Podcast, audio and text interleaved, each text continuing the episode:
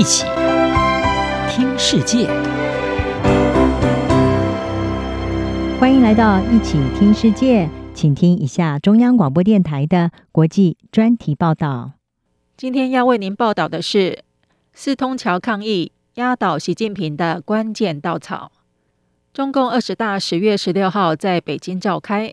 对极力造神、巩固自身权力的中国国家主席习近平来说，这是一场不容出错的演出。为此，他坚持动态清零，对十四亿人口祭出严格的防疫措施，要确保二十大顺利进行。然而，就在这场大秀登场的前三天，北京海淀区的四通桥上出现抗议布条，写着“不要核酸，要吃饭；不要封锁，要自由”等标语。这是自从一九八九年六四天安门事件以来，北京街头首度出现直接挑战中共政权的横幅标语，尤其是在如此敏感的时刻。尽管中共随即启动了国家机器审查，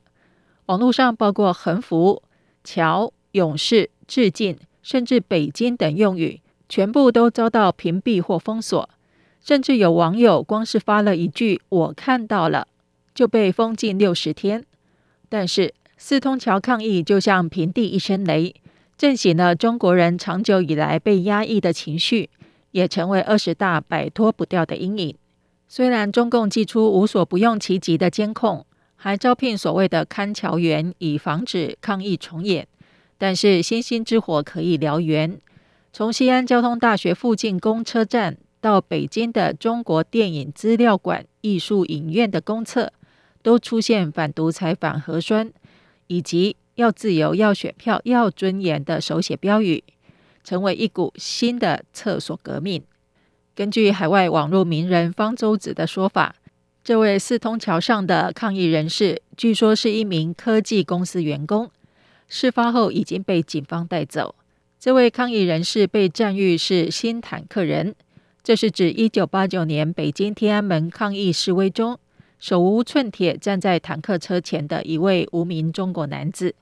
人权刊物《寒冬》就以一篇《我们的英雄：孤独的抗议者》，他最终会进精神病院吗？以二零一八年对习近平画像泼墨的湖南女子董瑶琼被关进精神病院的下场，祈求这位四通桥勇士的平安。尽管遭到中共压制，但专家认为四通桥抗议的影响将持续扩大。因为它正反映出全中国的民意，显示部分民众已经忍无可忍。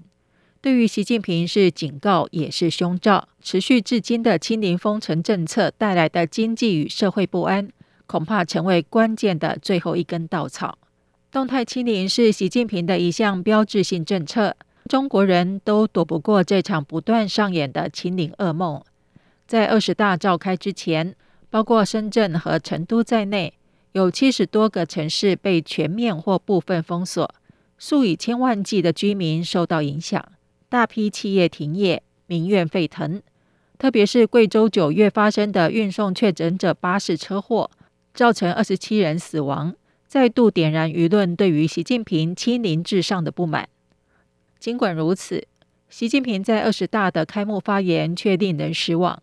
他说：“中国坚持动态清零不动摇。”是最大限度保护了人民生命安全与身体健康。这种与世界潮流背道而驰、让人民承受巨大痛苦的政策将持续下去。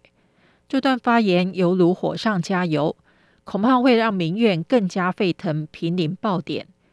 即使动用再多的网络审查，也难以阻挡四通桥上代表无数人的心声呐喊。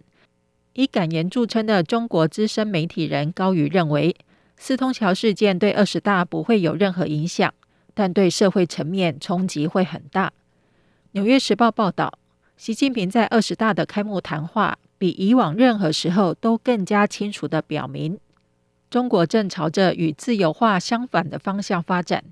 尽管他在演说中三十九次提到新时代。但对中国人民来说，这却是个必须冒着生命危险才能表达内心渴望的时代。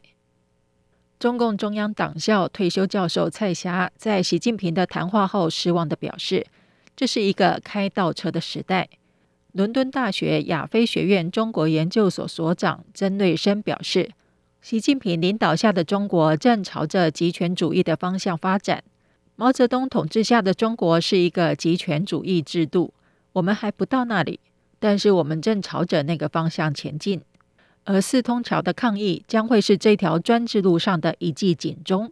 敲打出中国民众早已酝酿多时的失望与不满。以上专题由吴宁康编辑播报，谢谢收听。